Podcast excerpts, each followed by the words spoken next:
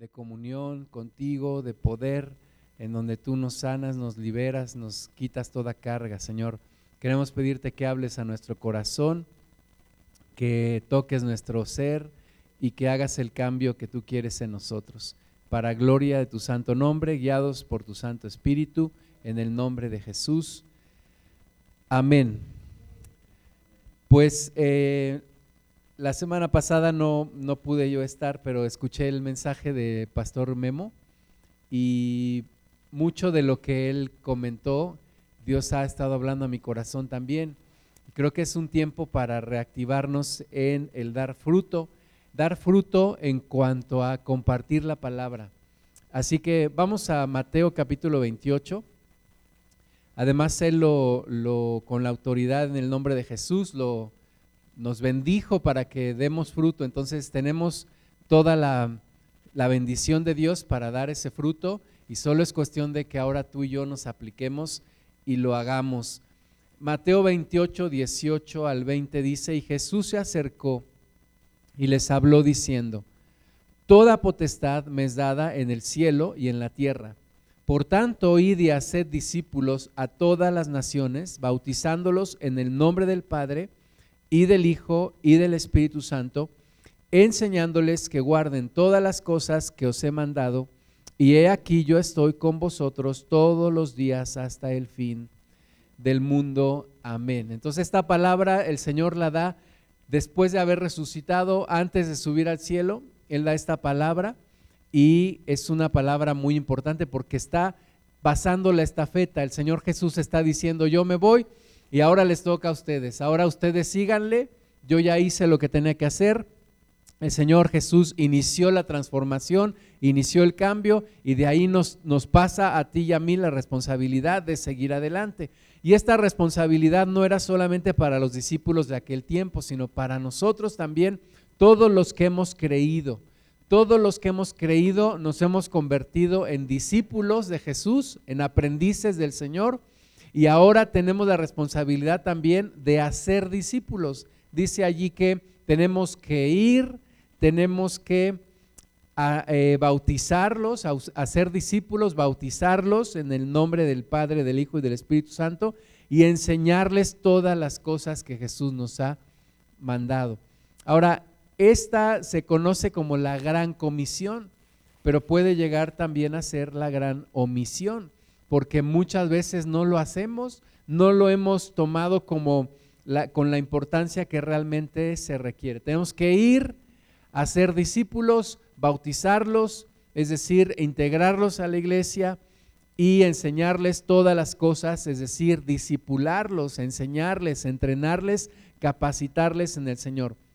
A veces pensamos que ese es un llamado solamente para algunos, para los pastores, para los evangelistas, para los que están de tiempo completo. Pero realmente, si tú lo ves aquí en, Mateo 28, es un llamado para toda la iglesia. Es un llamado para ti, para mí, para todos. Ninguno de nosotros podemos decir que este llamado no es para nosotros. Es para todos los que conformamos el cuerpo de Cristo, para toda la iglesia no dice que sea solamente para algunos, sino para absolutamente todos. Traemos todavía un poco el esquema eh, católico en nuestra vida en donde decíamos que había un sacerdote y de ahí todos los demás éramos laicos y el sacerdote era el que tenía que hacer todo. Pero en la palabra de Dios nos dice que todos somos sacerdotes, que todos somos ministros de Dios y que todos tenemos esta responsabilidad. Así que no dejemos que la gran comisión se convierta en la gran omisión, sino que pongámosle interés, pongámosle prioridad en nuestras vidas, seamos, ahora como dicen muchos jóvenes, seamos intencionales en hacerlo y hagámoslo, con un propósito, con un plan, con un sistema, con una estrategia, como quieras llamarle, pero tenemos que hacerlo. No pensemos, pues ahí si se da, lo voy a hacer. Si tengo tiempo, lo haré. Si alguien se me presenta, le predicaré. Tenemos que buscar la oportunidad para hacerlo. Oseas capítulo 8, versículo 1 dice, pon a tu boca trompeta. Pon a tu boca trompeta. En lugar de callarnos, dice aquí que le pongamos trompeta a nuestra boca, que hablemos, que prediquemos, que digamos la palabra, dice aquí, eh, en, el caso del llamado a, a, Oseas, dice, como águila viene contra la casa de Jehová porque traspasaron mi pacto y se rebelaron contra mi ley. Y Oseas será enviado del Señor como un profeta para hablarle al pueblo. Pero tú y yo somos enviados ahora. Ahora en este tiempo, en esta generación, somos enviados a poner trompeta en nuestra boca y a predicar la palabra de nuestro Señor. Tenemos tantas ideas alrededor, tantas cosas que se están moviendo y mucha gente que activamente está promoviendo ideas contrarias a la palabra de Dios. Continuamente están dando conferencias, bombardeando las redes, en la televisión, en el cable, en, las escuelas, en todos lados. Y la iglesia se ha quedado callada. La iglesia ha dejado de compartir la palabra. A, lo mejor nos hemos desanimado, a lo mejor nos hemos eh, calmado, eh, a lo mejor em, empezamos con mucho ímpetu a compartir la palabra y en algún momento dejamos de hacerlo. Necesitamos retomarlo. Necesitamos volver a, predicar el Evangelio. Vamos a ver un ejemplo de, de, alguien que no lo empezó a hacer bien, que fue Jonás. Vamos a Jonás capítulo 1. Jonás recibió un encargo de parte de Dios. Se habla de Jonás en algunos libros del Antiguo Testamento, tiene su propio libro, pero también aparece en otros libros del, Antiguo Testamento como un profeta.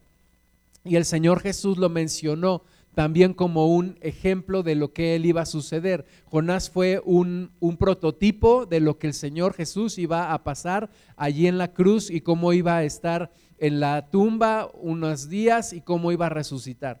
Jonás 1, 1 dice, vino palabra de Jehová Jonás, hijo de Amitai, diciendo, levántate y ve a Nínive, aquella gran ciudad, y pregona contra ella, porque ha subido su maldad delante de mí. Aquí el, libro empieza directo. Nos dice que Jonás era hijo de Amitai, ese es como su apellido, no nos habla más de él, sabemos de acuerdo a, la palabra de Dios que era un profeta que, ejerció su ministerio principalmente en el reino del norte que ahí estuvo también profetizando, pero en la encomienda que le da el Señor directamente a, Jonás y por lo cual lo conocemos también es, ve a Nínive y, y habla contra ella porque su maldad ha subido delante de mí. El mandato era firme, directo, claro. Ve a Nínive primero y ahí habla contra la ciudad porque su maldad ha subido delante de mí. Así como Jesús nos dio a nosotros, nos dijo, ir y hacer discípulos a todas las naciones, eh, bautizándolos en el nombre del Padre, del Hijo y del Espíritu Santo y enseñándoles que guarden todas las cosas que les he mandado. Así de claro es el mandato, así de claro también era el mandato para Jonás. Entonces, Jonás tenía que viajar más o menos 800 kilómetros de donde estaba hacia el noreste para poder llegar a Nínive. Nínive iba a ser la capital del primer imperio más grande conocido en la tierra, el imperio de los asirios. Pero Nínive era una ciudad pecadora. Nos lo menciona eh, básicamente el libro de Nahum. En Nahum 1.9 dice que Nínive tenía planes en contra de Dios. Sus planes eran en contra de Dios directamente. También nos dice en, en Nahum 2.12 que eran crueles en la guerra eran sanguinarios. Nahum 3.1 también dice, era una ciudad llena de mentira y de rapiña. Y había hechicería, eran muy conocidos por la hechicería. Y, e incluso esa hechicería la habían exportado a otras naciones, habían contaminado a otras naciones con sus prácticas. Esos eran los pecados de Nínive. Y Dios le dice a Jonás, ve y háblales y diles que ya su maldad subió y que yo estoy contra ellos y que los voy a destruir. Pero Jonás odiaba a ese pueblo, porque además se había escuchado, eran conocidos, Nínive era conocida. Dentro de unos años después del tiempo de Jonás, Nínive iba a conquistar al propio Israel, iban a, a ser sanguinarios contra el propio Israel. Así que Jonás estaba enojado contra esa ciudad. Jonás quería que destruyera Dios esa ciudad. Y entonces no quería ir.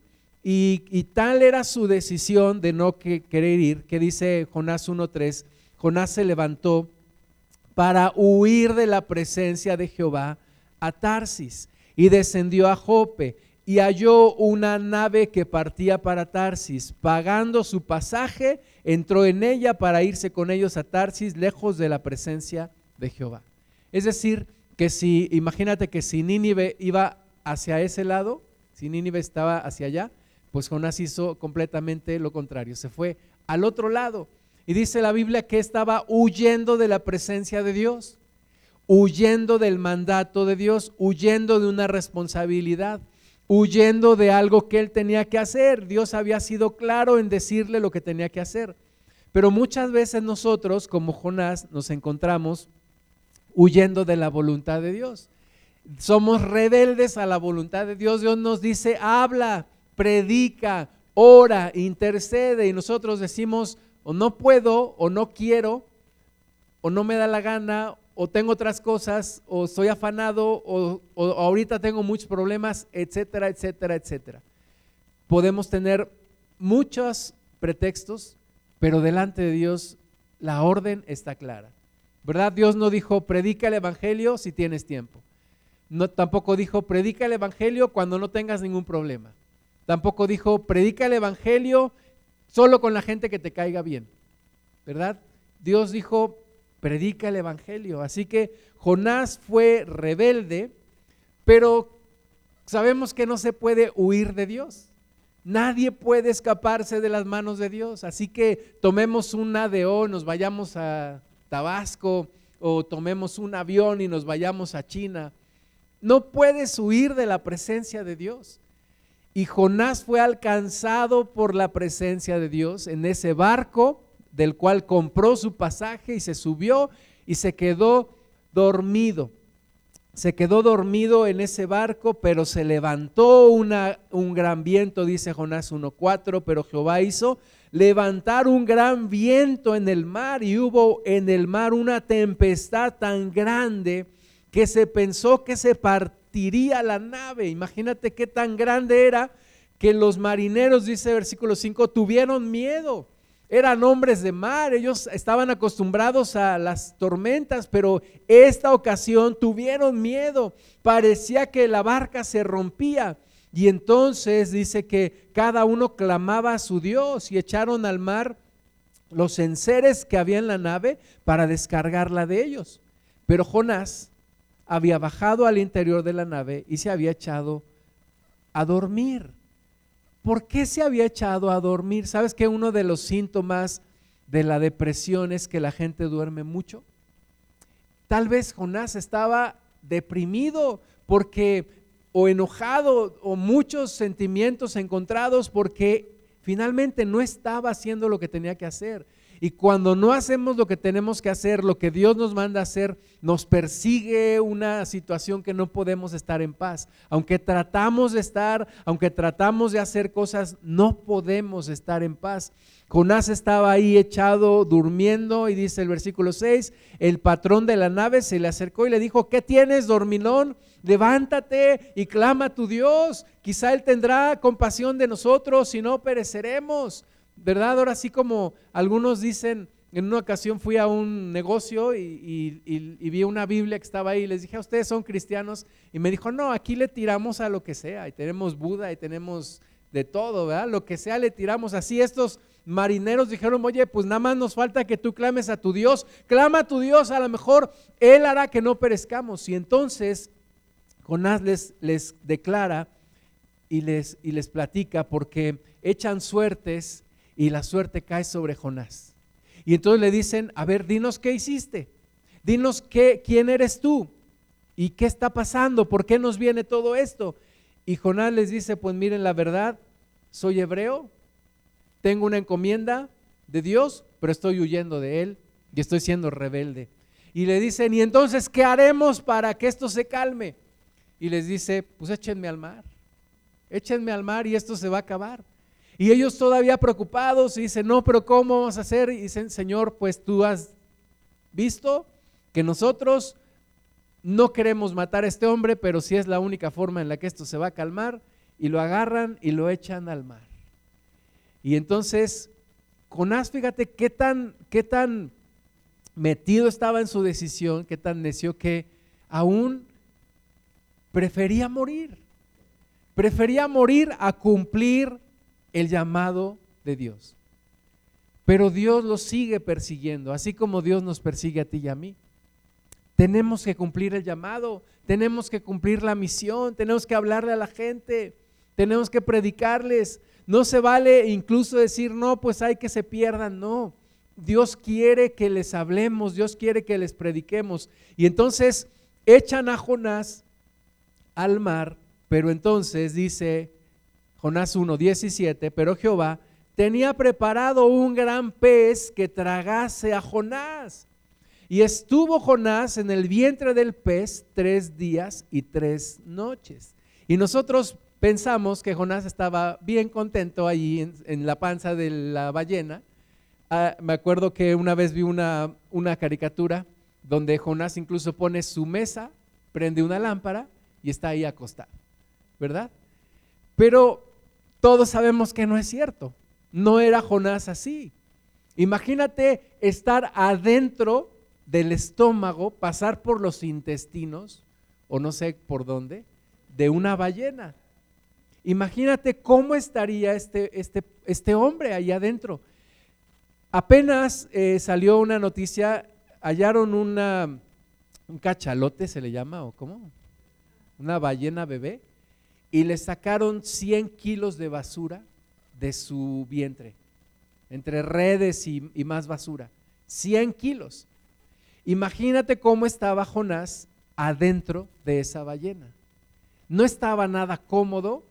Dios hizo un milagro porque los jugos gástricos de la ballena lo hubieran deshecho, lo hubieran matado, se habría asfixiado ahí adentro.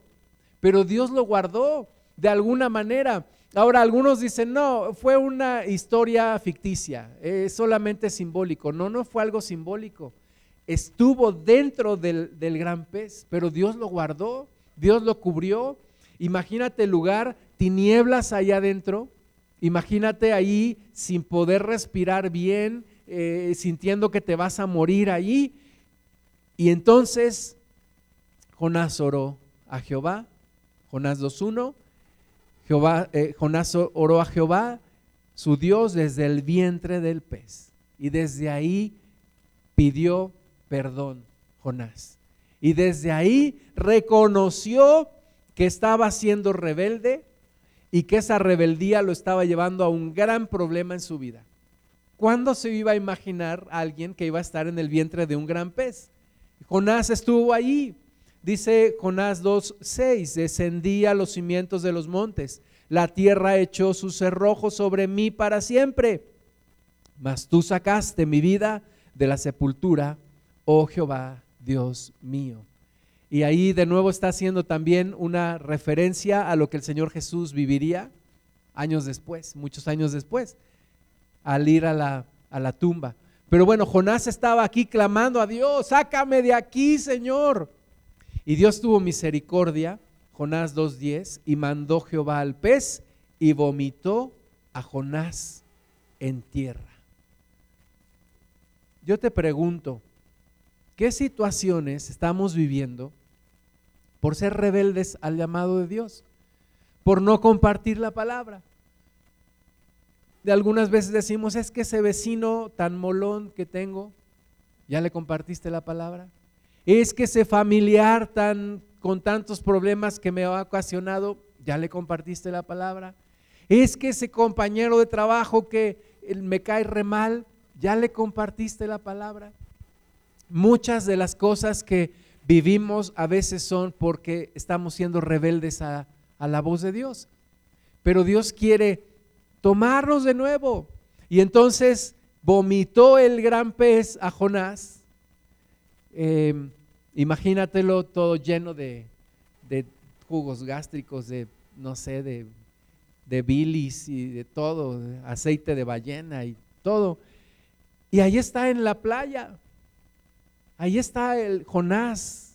Y entonces vino palabra de Jehová, Jonás 3.1, por segunda vez a Jonás, diciendo, levántate y ve a Nínive, aquella gran ciudad, y proclama en ella el mensaje que yo te diré.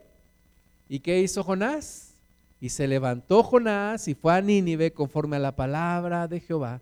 Y era Nínive ciudad grande en extremo de tres días de camino.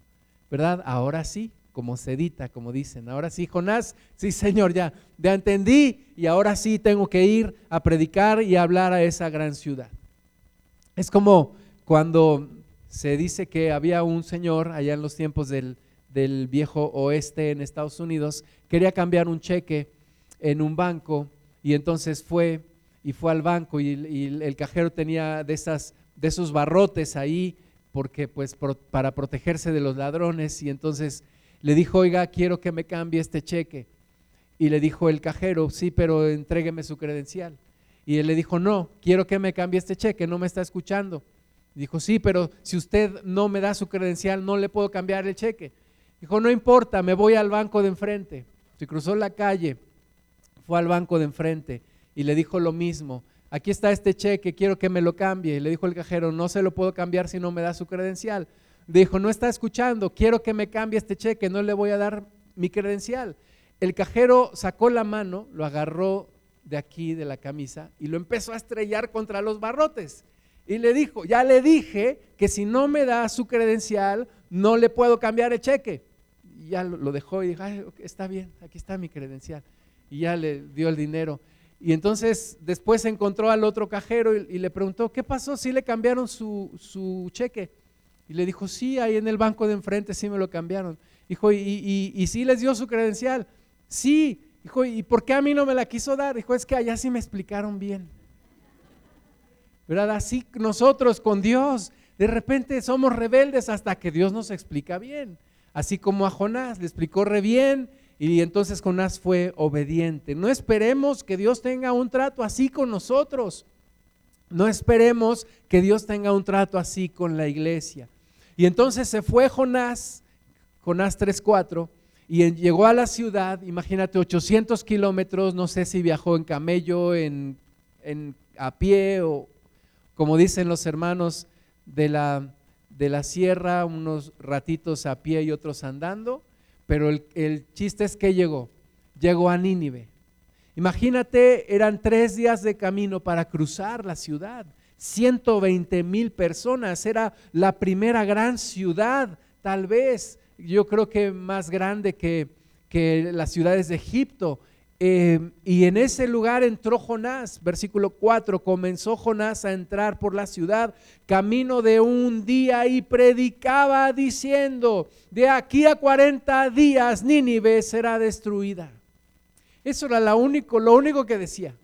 Jonás iba cruzando la ciudad, de aquí a 40 días Nínive será destruida. Y gritaba y gritaba y lo decía una y otra y otra vez, tres días de camino para cruzar la ciudad. Cumplió fielmente el llamado de Dios. De aquí a 40 días Nínive será destruida. Me recuerda a un hombre, hace unos días llegué a la terminal Tapo en la Ciudad de México, un montón de, de comercios en la calle, gente caminando para uno y para otro lado, carros estacionándose, taxis eh, recogiendo gente, y un hombre ahí gritando, Jesucristo es el único camino, Jesucristo es la verdad y la vida. No ores a una virgen o a un santo, Jesucristo es el único. Y nadie le hace caso.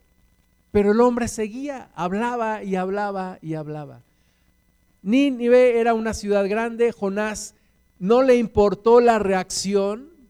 Incluso Jonás hubiera deseado que no se arrepintieran porque él quería que fueran destruidos. Pero él predicó. Él solamente dijo lo que Dios le mandó. Y él solamente decía, de aquí a 40 días, de aquí a 40 días, Nínive será destruida. Y entonces, versículo 5, los hombres de Nínive creyeron a Dios.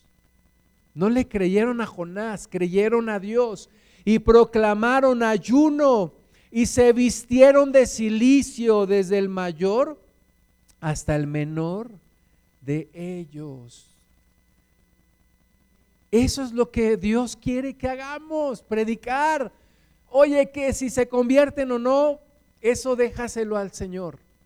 Tú tienes que predicar. Hace algunos años, ya bastantes, algunos años estábamos allá abajo, teníamos nuestras reuniones en el en la placita de la Torre del Venado, y había una, un hombre ahí que tenía una tienda y escuchaba las alabanzas, tal vez escuchaba algo de los mensajes, pero él escuchaba, lo invitábamos y decía, sí, algún día iré, porque estaba allí mismo en la misma plaza.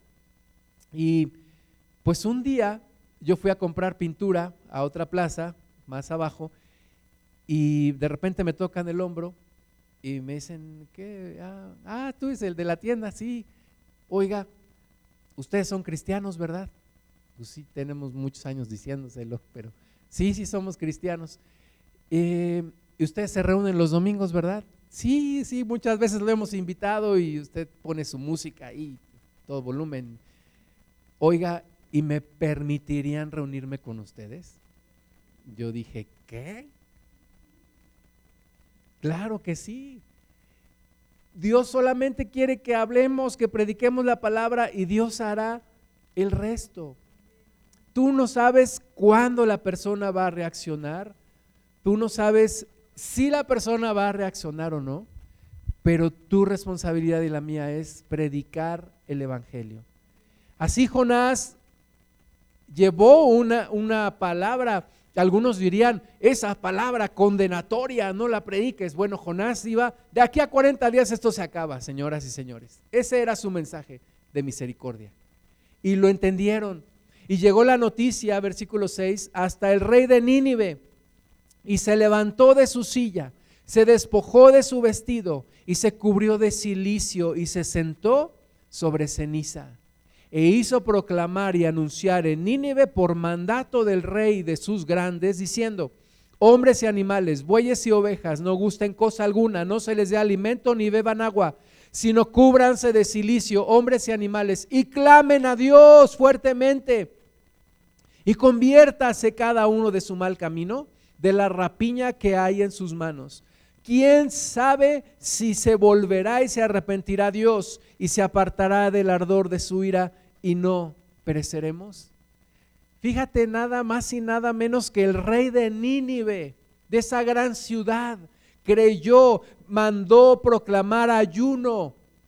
Así como Nínive había impactado, otros pueblos también habían sido impactados, tal vez por los judíos, porque sabían que si podían ayunar era, era símbolo de arrepentimiento y clamaban a Dios y dijeron, Señor, perdónanos y no nos hagas este gran mal. Y tal vez habían escuchado del diluvio, y tal vez habían escuchado de Sodoma y Gomorra cuando cayó fuego del cielo, y creyeron y se arrepintieron. Así tenemos que predicar el Evangelio. Porque entonces Jonás 3:10 vio Dios lo que hicieron, que se convirtieron de su mal camino, y se arrepintió del mal que había dicho que les haría y no lo hizo. Entonces necesitamos predicar el Evangelio. Necesitamos decirle a las personas, hay un Dios que te ama, ponte en paz, ponte en paz con Él, arrepiéntete, ven, ponte a cuentas con Dios. Dios dio su vida eh, de su Hijo por causa tuya y mía. Y ellos, algunos de ellos, muchos de ellos, creerán. Y Jonás hizo su trabajo y se salió de la ciudad y se hizo una enramada y Dios le dio una, una calabacera y ahí estaba porque él quería ver qué iba a pasar con Nínive. Él todavía tenía esperanzas de que la ciudad fuera destruida. Y estaba ahí expectante, se quedó ahí en ese lugar cerca de la ciudad y estaba expectante a ver qué es lo que va a pasar. Pero, ¿qué crees que Dios no destruyó la ciudad? Dios tuvo misericordia. Jonás había hecho el trabajo y, y Dios tuvo misericordia de esa ciudad, se arrepintieron. Pero Jonás se enojó. Se enojó porque dijo, ya sabía yo que los ibas a perdonar y es lo que yo no quería. Y parece que la iglesia a veces está en esa, en esa posición. ¿Para qué les predico si los vas a perdonar y esos no tienen perdón de Dios? ¿Verdad? Esos ya no tienen salvación. No, Dios es bueno y misericordioso y compasivo. Y no le podemos negar la oportunidad de arrepentimiento y de salvación a ninguna persona, a ninguna persona. Tú y yo no somos nadie para negarle la oportunidad de arrepentirse a nadie, absolutamente a nadie. Y entonces Dios le dio una lección a Jonás e hizo secar la calabacera. Y Jonás se enojó y dijo, me enojo hasta la muerte. Y entonces eh, Dios le dice a Jonás, Jonás 4:10, tuviste tu lástima de la calabacera, en la cual no trabajaste ni tú la hiciste crecer, que en un espacio de una noche nació y en espacio de otra noche pereció.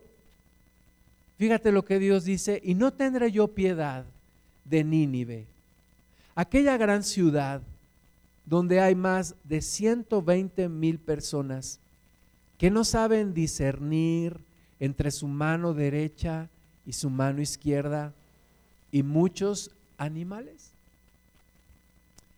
Dios nos pregunta a nosotros, a ti y a mí, ¿no tendré yo misericordia de Pachuca, de Hidalgo, de todo México, de la Ciudad de México, donde están pasando ahora tantas cosas, y en todo el país están pasando tantas cosas? no tendrá Dios misericordia. No es más bien que tú y yo necesitamos interceder, orar por este país, predicarle a las personas, hablarles de Cristo y dejar que Dios haga su obra. Somos las manos y somos los pies y somos la boca del Señor.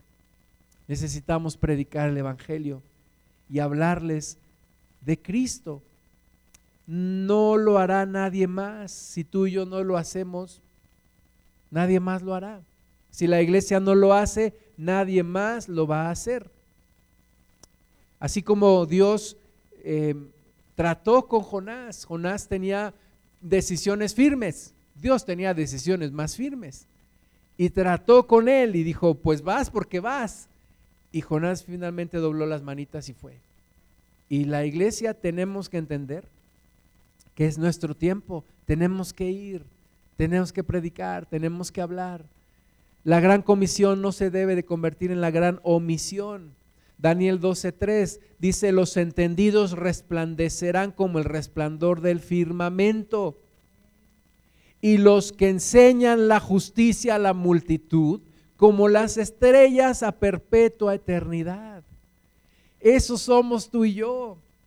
Hemos sido justificados por la sangre de Jesús. Conocemos el mensaje del Evangelio, conocemos las buenas nuevas. Hay que ir y hacer discípulos, enseñar justicia a la multitud como las estrellas a perpetua eternidad. No podemos quedarnos callados. Efesios 4, 11. Y él mismo, el mismo Jesús, constituyó a unos apóstoles, a otros profetas, a otros evangelistas, a otros pastores y maestros. ¿Verdad? Aquí tienes, extiende tu mano así, por favor. Enséñame tus cinco dedos. Ahí están los cinco ministerios de la iglesia. Ahí están. Apóstoles. Es el único dedo que puede tocar todos los demás.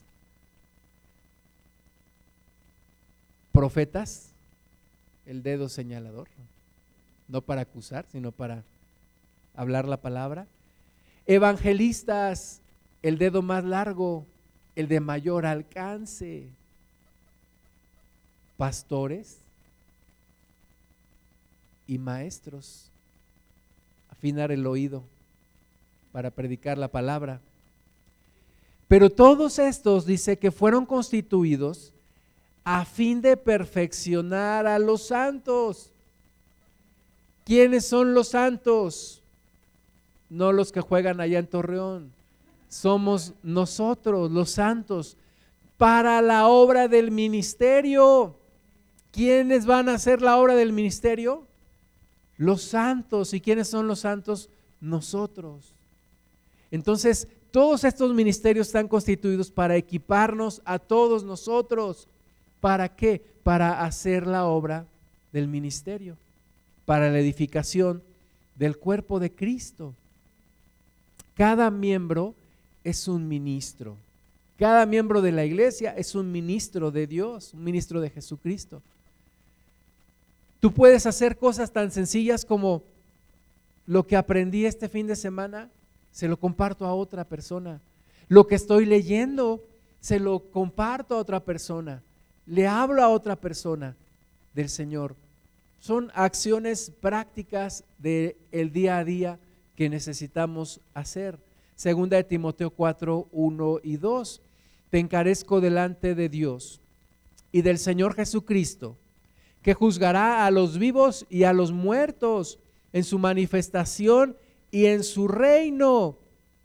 Que prediques la palabra, que instes a tiempo y fuera de tiempo redarguye, reprende, exhorta con toda paciencia y doctrina. Entonces tenemos que hacerlo, aconsejar, motivar, escuchar, levantar, orar por la persona, ayudarle a, entender las cosas con toda paciencia y doctrina.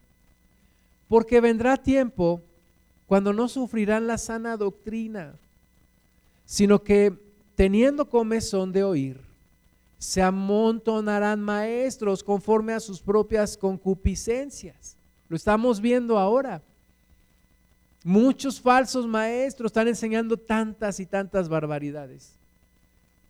Doctrinas orientales, doctrinas de demonios, humanismo, tantas cosas y apartarán de la verdad el oído y se volverán a las fábulas. Pero tú sé sobrio en todo, soporta las aflicciones, haz obra de evangelista, cumple tu ministerio. Cumple tu ministerio. ¿Cuál es tu ministerio? Hacer obra de evangelista. Es que soy demasiado joven o es que soy demasiado viejo. No, no importa la edad es que soy demasiado preparado o es que no tengo mucha preparación, no importa. No importa, hablando de preparación secular, no importa. Dice ahí que prediques con paciencia y doctrina. Eso sí, toma doctrina de la palabra, entrénate en la palabra para predicar el Evangelio, pero haz obra de evangelista, cumple tu ministerio, cumple tu ministerio. Habla la palabra, hagamos discípulos, fructifiquemos en este tiempo. Primera Corintios 4:1, así pues tengan los hombres por servidores de Cristo, que nos conozcan como servidores de Cristo, a ti y a mí, todas las personas con las que tengamos trato, que nos conozcan como servidores de Cristo. Y que digan, ah, mira, él es carpintero, pero es servidor de Cristo. Él es mecánico, pero es servidor de Cristo. Aquel es doctor, pero es servidor de Cristo. Ténganos los hombres por servidores de Cristo y administradores de los misterios de Dios. La iglesia administra los misterios de Dios. La iglesia administra el Evangelio. Pero dice el versículo 2, ahora bien, se requiere que los de los administradores que cada uno sea hallado fiel, que administremos bien, que no nos quedemos todo guardado, que lo administremos, que pasemos el mensaje, que prediquemos la palabra, como dijo Daniel, los que enseñan justicia a las multitudes. Hay que pasar el Evangelio, hay que ser buenos administradores, que cada uno sea hallado fiel, fiel administrador. No te quedes con la verdad, compártela, predícala, háblale, a las personas. Judas 1:22, algunos que dudan, convencedlos. A otros, salvad, arrebatándolos del fuego. Y de otros, tened misericordia con temor, aborreciendo aún la ropa contaminada por su carne. Pero hablemos la palabra, prediquemos el Evangelio, hagamos discípulos, enseñemos, enseñemos. Tenemos tanto, tanto, tanto que compartir, tanto que hablarle a las personas. No seamos egoístas, hablemos el Evangelio. Jesús le dijo a Pedro, Después de la pesca milagrosa, Pedro cayó a las rodillas, a los pies de Jesús y le dijo, Maestro, aléjate de mí porque soy hombre pecador. Jesús le dijo, no temas, desde ahora serás pescador de hombres. Y eso es lo que tú y yo nos hemos convertido en pescadores de hombres para llevarlos al Señor de manera intencional, de manera con una convicción firme. Hay que predicar el Evangelio.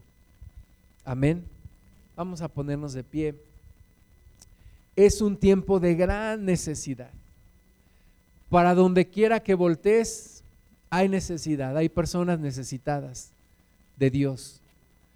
Hay personas solas, hay personas batallando con problemas económicos, sociales, familiares, enfermedades, de todo. Entonces, a donde quiera que vayamos hay necesidad. Oremos a Dios. Dile al Señor, heme aquí, envíame a mí, Señor. Heme aquí, envíame a mí, Señor, a predicar tu palabra, a hacer discípulos, a ir y hacer discípulos a todas las naciones, empezando, Padre, por el lugar a donde estamos, empezando por el lugar donde vivimos, con nuestros familiares, con nuestros vecinos, con nuestros compañeros de trabajo. Señor, hay tanta gente con la cual convivimos, intercambiamos bienes, incluso personas que nos hacen algún trabajo, algún plomero, algún eléctrico. Señor, ayúdanos a tener misericordia de estas personas y predicarles porque nosotros también te necesitamos y sabemos que fuera de ti no hay salvación. Señor, convierte a tu iglesia, alcanza a tu iglesia, Padre, para que seamos ministros del Evangelio, para que prediquemos a tiempo y fuera de tiempo, redarguyendo, instruyendo, escuchando, aconsejando, consolando. Señor, todo bajo tu voluntad y bajo tu dirección, llenos de tu Espíritu Santo, con toda doctrina y con toda paciencia. Señor, perdónanos cuántas veces no lo hemos hecho.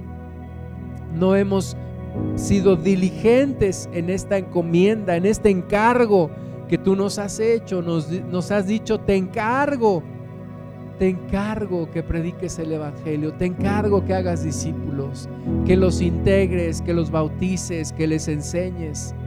Señor, aún a, hermanas y hermanos que dejaron de congregarse, que dejaron de escuchar tu palabra, que dejaron de orar, ayúdanos, Señor, para ir también por ellos. Pon convicción en nuestros corazones y ayúdanos, Padre mío, para predicar tu palabra. Sigue hablando a nuestro corazón, Señor, en el nombre de Jesús. Amén.